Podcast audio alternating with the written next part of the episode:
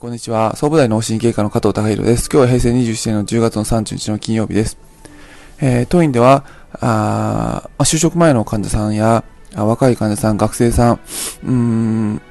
まあ、あのー、頭痛やめまいとかでいらっしゃることが多いんですが、まあ、そういう方たちに、あの、よくお話しさせていただいているのが、えー、まあ、お父さんお母さんの時代から比べると、やはり極端にご自身の時代っていうのは、あの、体を取り巻く環境が変わってるんだっていうことを認識するってことが、まあ、あの、この時代で生きていく上ですごく、まあ、あ有利になりますよっていうお話をさせていただいています。環境変わってるってことは気づけないと、あのー、まあ、非常にちょっと辛い思いしますし、逆に気づけばすごくうまくやっていける。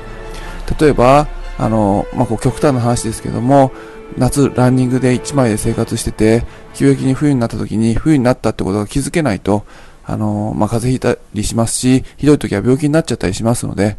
えー、まあ、みんながもしかして気づいてなければ、あの、その冬になったことをいち早く自分自身が逆に気づけば、すごく、えー、その時代でやっていくには、あの、有利な状況になります。という意味では、今、その、あんまりその世代間の環境の変化っていうの気づけてる人が少ないわけで、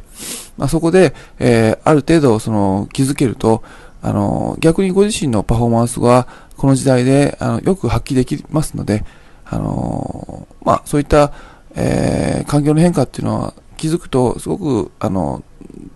まあ、自分の楽しいですよっていうことを教えてくれてるのが、まあ、頭痛とかめまいとか、耳鳴りとか、ご自身からの、お体からの症状だっていう認識が、あの、あると、えー、まあ、いろいろ前向きに考えられるのかなと思いました。